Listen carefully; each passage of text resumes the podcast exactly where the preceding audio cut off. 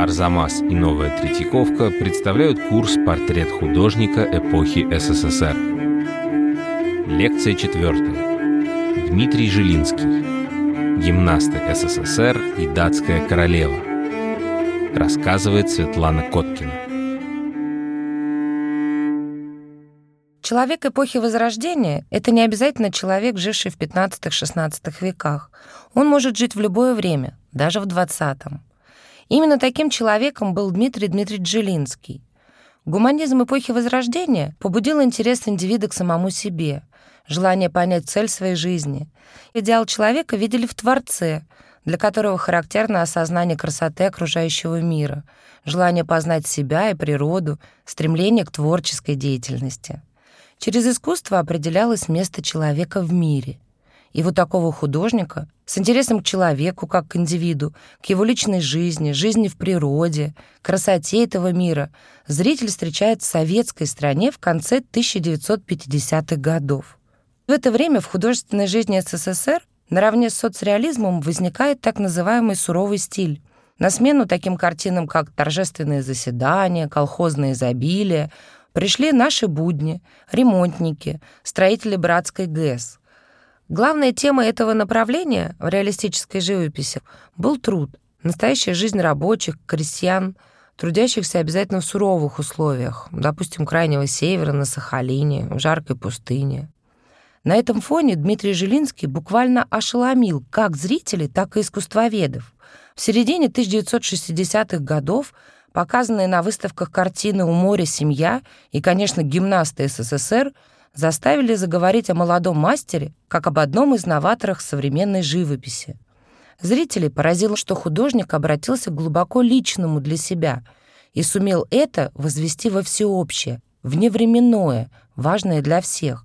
Линейная динамика композиции, где наиболее выразительно работает ритм и пластика, активная роль цвета, где цвет дается не отдельными мазками, а пятнами, которые полностью заливают форму.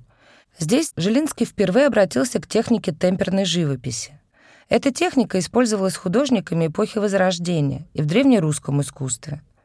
Почти 10 лет, начиная с конца 1940-х годов, в период учебы и первых лет преподавания, Жилинский, как и другие станковые художники Советского Союза, писал маслом в стиле Московской художественной школы.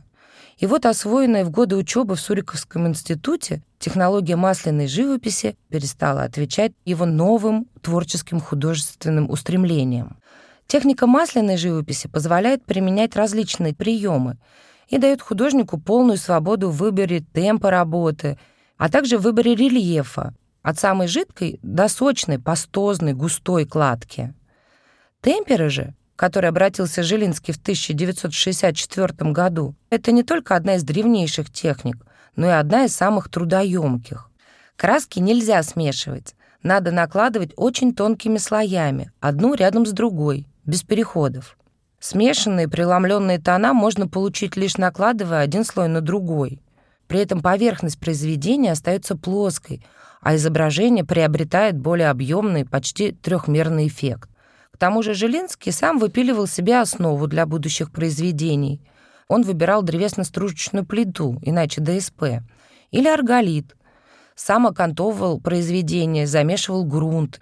Такой грунт называется левкасом. Затем последовательно наносил красочный слой и лак, и так несколько раз. Мастер работал тончайшей кисточкой, состоявшей зачастую из трех-четырех волосинок. И впервые обратившись к темперной живописи в произведении «У моря семья», хранящейся в Третьяковской галерее, Жилинский на обороте доски напишет очень подробно, какую технику и какой материал использовал. Тем самым Жилинский хотел сказать, что профессия художника — это не только творческий труд, требующий хорошей фантазии, вдохновения, но и кропотливая техническая работа, для которой необходимо знание и виртуозное владение живописными материалами. Этика труда, понимание его нравственного смысла присуще Жилинскому в той высокой степени, что и понимание искусства, красоты, художественной гармонии. Картину «У моря семья» всегда можно увидеть в экспозиции Третьяковской галереи на Крымском валу. Это произведение было написано вскоре после поездки Дмитрия Жилинского в Италию. откуда художник вернулся пораженный красотой живописи великих мастеров эпохи Возрождения.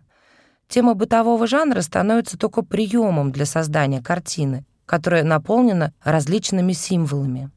Это картина-фантазия на тему семейной идиллии, мечта человека о счастье, материнстве, безмятежности детства. Главная идея раскрывается через образы жены, дочери, сына и самого автора.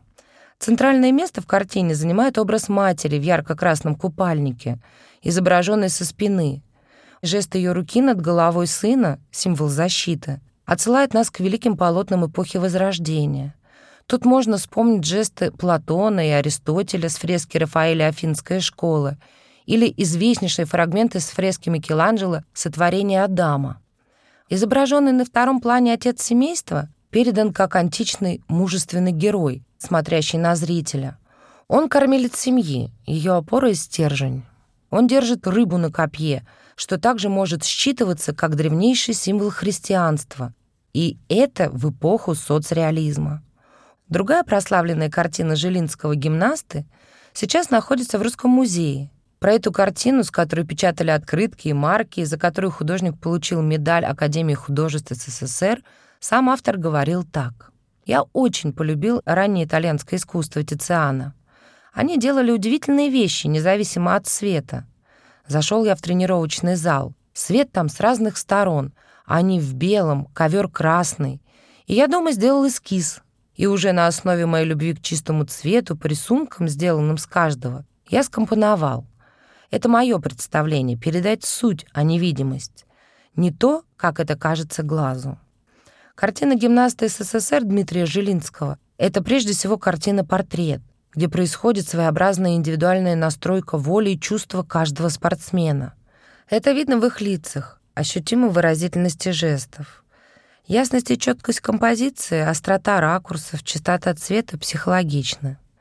Сам Жилинский ссылается на Тициана, но мне кажется, что эти четкие силуэты и чистота цвета — это еще и дань его учебы в Московском институте прикладного и декоративного искусства на монументальном факультете у Владимира Фаворского.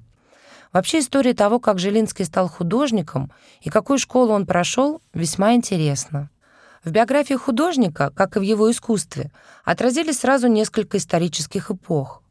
Дмитрий Жилинский происходил по линии отца из древнего польского рода, принявшего российское подданство в XVII веке. В 1880-е годы его прадед и прабабушка участвовали в борьбе за независимость Польши и были арестованы и погибли в тюрьме. Их четверо детей остались на попечении друга семьи, педагога Марии Быковой. В коммуне, которую Быкова основала в своем имении, встретились дед и бабушка Жилинского — сводная сестра художника Валентина Серова. И вот это родство с Серовым еще сыграет свою роль в судьбе Жилинского. Да и профессиональная судьба будущего художника решилась благодаря его бабушке. Она отправила рисунки внука двоюродной сестре Серова Нине Симонович Ефимовой, жене художника Ивана Семеновича Ефимова. В ответе они писали, что Дмитрий должен заниматься искусством, у него есть талант, и он никогда себя не простит, если не станет художником. Жилинский последовал совету и в 1944 году поступил в Московский институт прикладного и декоративного искусства. Жилинский начал свое художественное образование как мастер витража.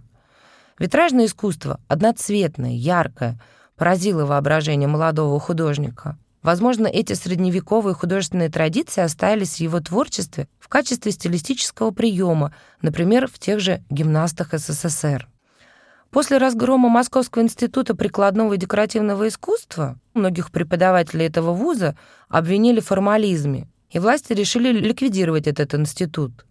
Часть оставшихся преподавателей ушли в Строгановское училище, а некоторые вместе со своими студентами уехали в Ленинград, в училище Штиглица. Жилинский же продолжил учебу на живописном факультете Московского института имени Сурикова в мастерской Николая Чернышова — очень увлеченного древнерусским искусством. Другими учителями Жилинского были выдающиеся мастера, среди которых Павел Корин, Семен Чуйков, Алексей Грицай. В середине 1960-х годов показанные на выставках картины «У моря семья» и «Гимнасты СССР», несмотря на всю их непохожесть, передают видение счастливого мира. Здесь в сиянии тихих будней живут люди, полные спокойного достоинства, прекрасного чувства глубокой осмысленности бытия. Именно эта тема стала главенствующей в творчестве Дмитрия Жилинского. И именно такое чувствование мира роднит его с людьми эпохи Возрождения. При этом все персонажи его произведений, даже изображенные на заднем плане, это конкретные, современные ему люди, его семья или друзья. Жилинского всегда интересовали современники. Художник приподнимает их над действительностью. Несмотря на будничность сюжетов, его герои даже второстепенные, выше суеты каждодневной жизни. Их реальная жизнь превращается в действо. Тема духовного подъема человека, гармоничного мира, красоты природы стала главной в творчестве Жилинского. Портреты Жилинского всегда достоверны и близки к натуре. Поэтому перед ним, как и перед любым другим хорошим портретистом, стала необходимость писать портреты высших членов партии. Но художник вышел из положения благодаря уроку своего учителя, Павла Дмитриевича Корина. Как-то Корину пришли из Министерства культуры и попросили написать портрет товарища Сталина. За Корина хлопотал Горький, но когда последний умер, защищать художника, который пишет этюды, священников, юродивых, готовя монументальное полотно «Последний молебен» в Успенском соборе, стало некому. Павел Корин боялся, что его вот-вот арестуют, и рассказывал Жилинскому, что у него стоял в углу собранный рюкзак с вещами и сухарями. И вот когда Корину пришли с просьбой написать портрет Сталина, он ответил, «О, я с удовольствием, только я не могу рисовать без натуры. По фотографии у меня не получается. Договоритесь, и я с удовольствием сделаю».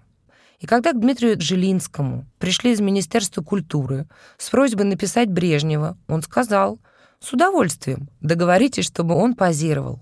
Разумеется, ни у Сталина, ни у Брежнева не было времени позировать художникам, так что заказы остались невыполненными. И ни Корин, ни Жилинский не пострадали из-за отказа рисовать первое лицо государства. У Жилинского получалось воплощать свое художественное видение и при этом не только не ссориться с партией, но даже отвечать на ее идеологические запросы. Так произошло с триптихом на новых землях, также находящимся в коллекции Третьяковской галереи. Жилинский побывал в командировке на целинных землях. Но целинных вещей, как таковых, в его творчестве нет. По словам автора, триптих — это не фактическое отражение поездки на целину, а некий ее отголосок. В своем произведении Жилинский заменяет рабочих целинников людьми своего круга. Эти реальные люди, они не покорители целины в прямом смысле этого слова. Натурная среда, образы загорелых рабочих, которые мы привыкли связывать с целинными картинами, таких художников, как Дмитрий Константинович Мачальский или Виктор Ефимович Попков, отсутствуют.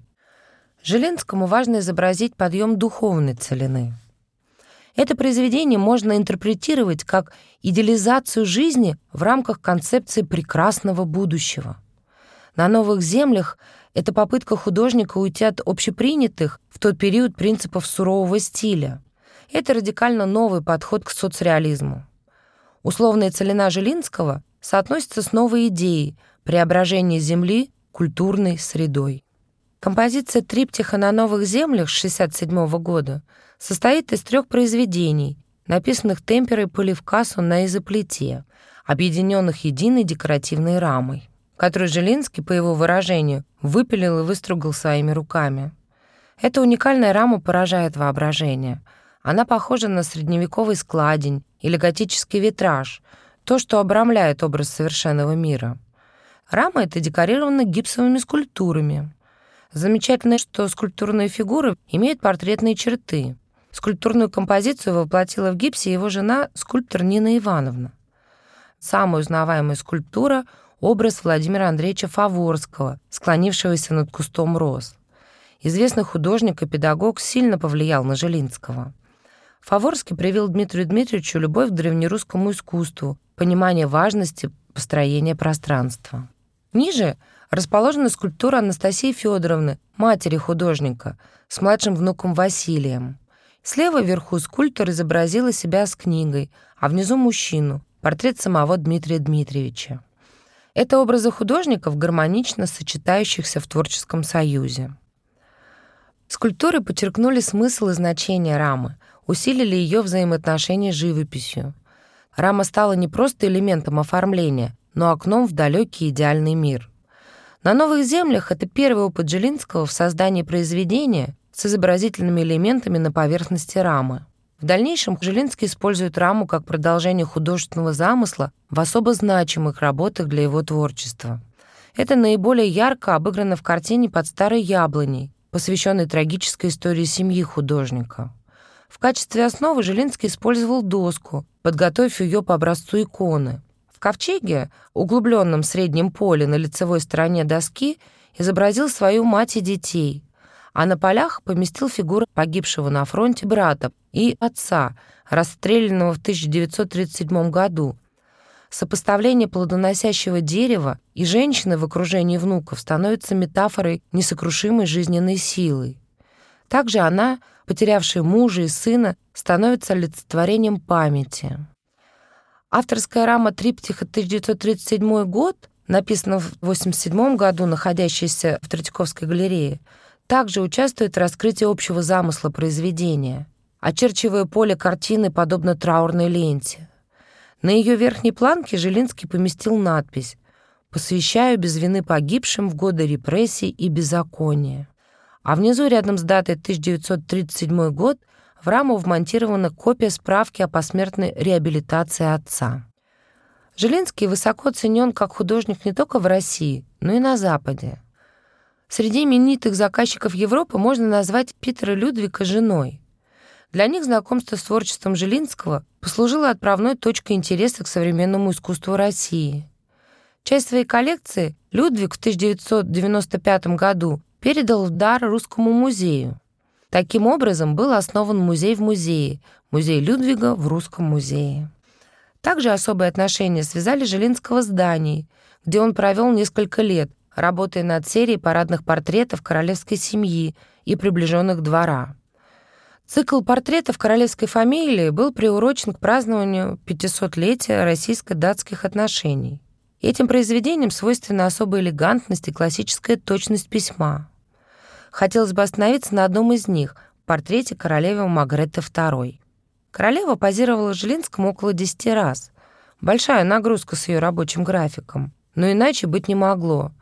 Верный принципам своего великого двоюродного деда Валентина Серова и учителя Павла Корина, Жилинский не писал портретов по фотографиям.